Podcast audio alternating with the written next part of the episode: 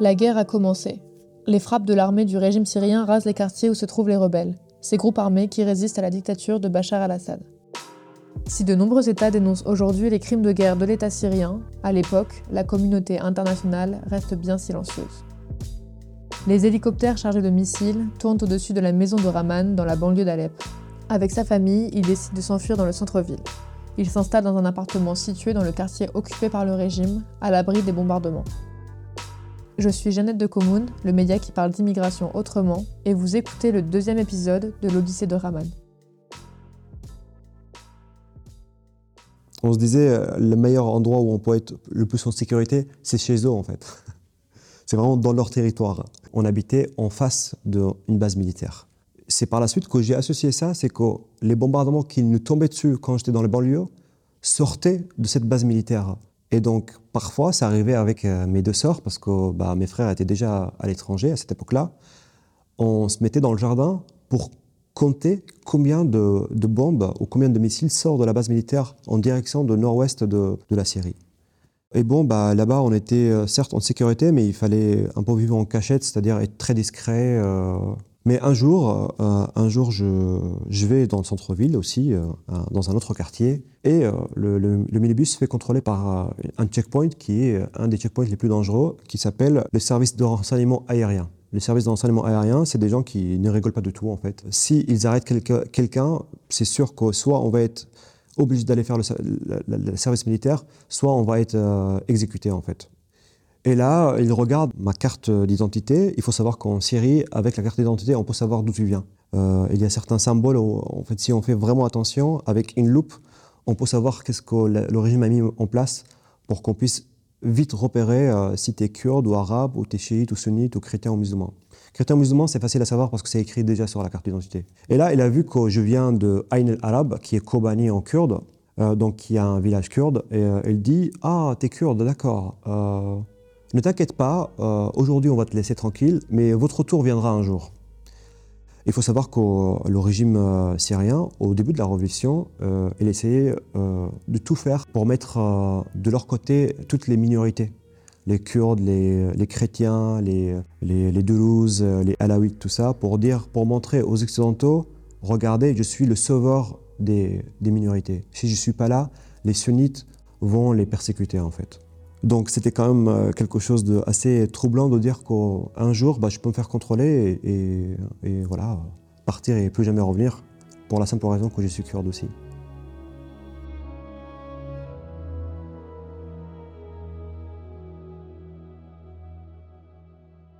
Pendant cette période, c'était euh, du coup euh, entre fin 2012 et début 2013, les combats commencent à s'intensifier de plus en plus sur la ville de Halep.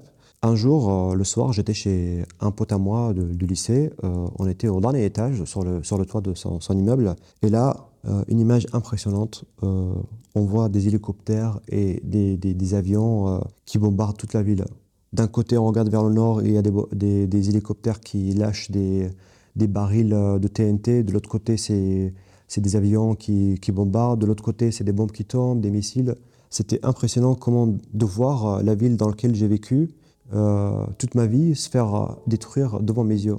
Détruire des, maisons dans lesquelles euh, il peut se trouver une famille, il peut se trouver peut-être deux personnes qui viennent de se marier, peut-être des enfants. c'est quelque chose qui m'a toujours choqué en se disant comment une armée qui est censée nous défendre de venir bombarder de telle, telle barbarie en fait une ville avec les habitants quoi. La ville d'Alep est bombardée de toutes parts. Raman doit partir. Il gagne le nord du pays, quitte ses parents, puis passe la frontière le 19 juillet 2013. Il a 20 ans. Le franchissement de la frontière turque est dangereux. Des gardes frontières lui tirent dessus. Il doit courir pendant des heures avant de réussir à rejoindre la première ville, Gaziantep. De cette ville, il prend la direction d'Istanbul, où certains de ses amis vivent déjà. Il y a un pote qui vient me chercher et j'arrive dans une pièce où il y avait 11 personnes. Et donc, on fait connaissance, tout ça. Salut, ça va Comment tu t'appelles Machin truc. Euh, d'où tu viens euh, Bref, tout se passe super bien. On mange ensemble. Et là, il est l'heure de dormir. Et après, je dis, bah, ils sont où les chambres? Elle dit, bah, c'est la chambre. c'est la chambre. Donc, euh, j'étais la douzième personne qui arrive dans cette chambre de à peu près 12 mètres carrés. Il y avait quatre lits simples et il y avait à peine un mètre 20, un mètre vraiment, entre les quatre lits simples là. Et donc, euh, chaque deux personnes euh, dormaient sur un lit simple.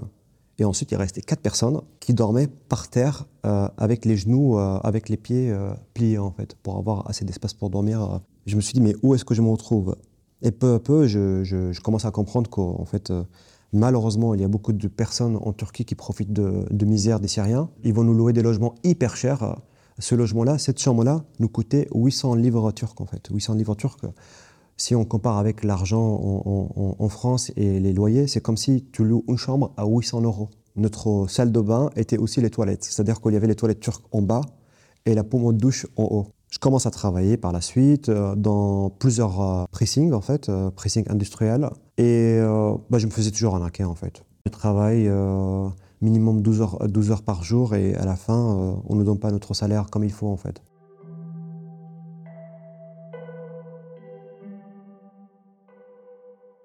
L'avant-dernier travail, avant que j'obtienne mon visa pour la France, je travaille chez ce monsieur 16 heures par jour. Je travaille de 8h, 8h30 jusqu'à minuit moins quart.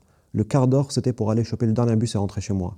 Euh, pas de week-end, pas de vacances, rien de tout. La veille de la fête de Eid, euh, on est censé avoir notre salaire. Et là, mon patron, il me dit euh, Ouais, t'es arrivé tel jour avec 10 minutes de retard, avec t'es arrivé tel jour aussi avec un quart d'heure de retard, du coup, je vais pas te donner tes heures supplémentaires. Et je dis Mais déjà, j'ai fait des, centaines de, heures supplémentaires dans ce mois-ci, donc tu peux enlever une ou deux heures, mais pas tous mes heures supplémentaires. Elle me dit Non, non, non, c'est comme ça, voilà, t'es arrivé en retard, machin truc. Je dis, écoute, c'est simple, soit tu me donnes tout mon salaire comme je le mérite, soit je veux pas ton argent, en fait. Euh, et bah, du coup, il voulait pas donner mes heures supplémentaires. Et, donc, j'ai dit, bah non, je peux peux pas prendre cet argent d'une personne qui va m'arnaquer, en fait. Et je lui dis en phrase, je lui dis, j'espère que tu le, tu le dépenseras sur la santé de tes enfants. Et je suis parti. C'était un mec kurde. Je me suis dit, c'est une personne de ma communauté. Il est censé aussi euh, me, soutenir. Mais en fait, non. Là, c'était euh, une nouvelle discrimination, en fait, que je vis mais pas en tant qu'au Kurde, cette fois-ci en tant qu'au Syrien à l'étranger, cette fois-ci en tant qu'au Syrien en Turquie, quoi.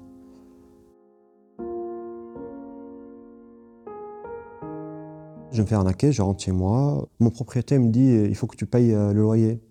Euh, j'étais resté tout seul parce que tous mes potes ils sont entrés en Syrie pour, le, pour la fête. Moi, je ne pouvais pas rentrer parce que c'est très dangereux pour moi. Euh, on a une famille qui est très impliquée dans la politique, tout ça. Et déjà, ma maison était aussi bombardée, donc je savais même pas où aller en fait. Je lui dis bah j'ai pas d'argent, euh, mon patron m'a pas donné euh, mon salaire et tout. Il me dit, soit tu payes le loyer, soit tu dégages. Mes affaires et je suis parti. Et je me retrouve dans un parc public à côté de Taksim, euh, un espace central à Istanbul qui est très connu. Je reste là-bas deux jours à dormir dans la rue et tout avec un ami. Et au bout du deuxième jour, mon frère m'appelle et me dit, mon frère était arrivé avant moi en France. Il me dit comment ça va? Je dis bah écoute ça va pas du tout. Il me reste plus d'argent. Je suis dans le parc j'ai très faim, j'ai plus de travail, j'ai plus de logement, il faut que tu fasses quelque chose là. Euh, ça fait six mois qu'on essaye d'obtenir un, rendez-vous pour le visa pour venir en France et on n'y arrive pas. Elle m'a dit, mais c'est impossible, je ne sais pas si tu te rends compte, là, on est pendant le Eid, le Mossad de la France en, Turquie est fermé, donc c'est impossible. J'étais assez énervé, assez triste aussi. Et là, j'ai le frère de mon ami qui m'a contacté, il m'a dit, écoute, je viens te chercher vers 2h du matin et tu viens de dormir dans l'usine. Et demain, je te donne de l'argent et demain, tu rentres en Syrie.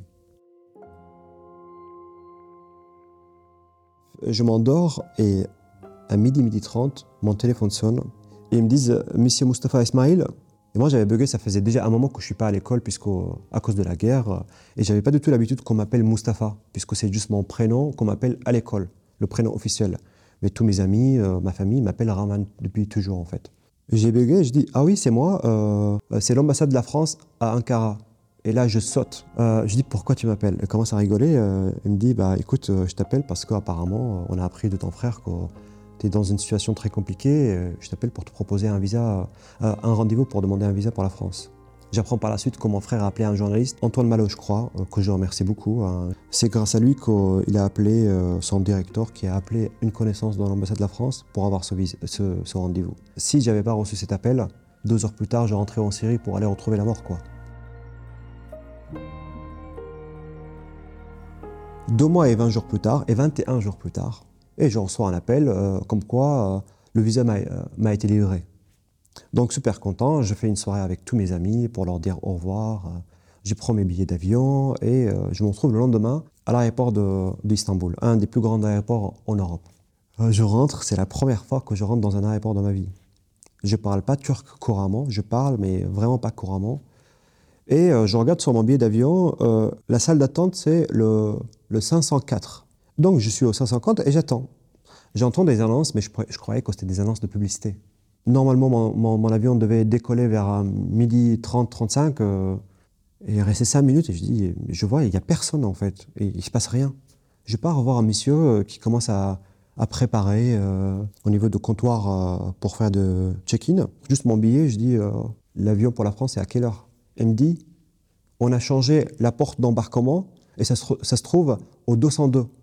Le 202, il y a trois étages de différence et à peu près 3 km de, de, marche. quoi. Il finit même pas sa phrase, je commence à courir. Je commence à courir avec mon sac à dos qui était de 17 kg. Mon visage était dans ma gauche et je cours, je cours, je cours, j'y arrive pas.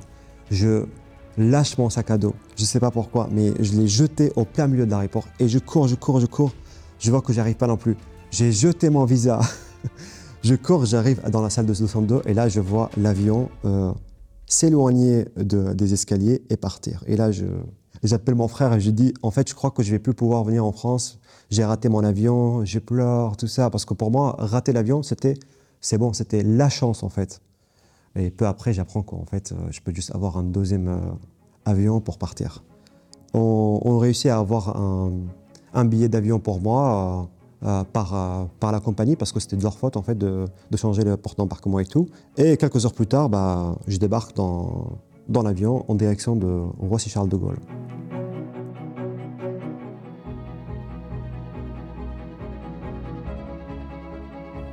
Rendez-vous mercredi prochain pour la suite de l'Odyssée de Raman.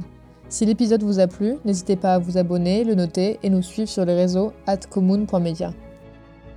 A très bientôt.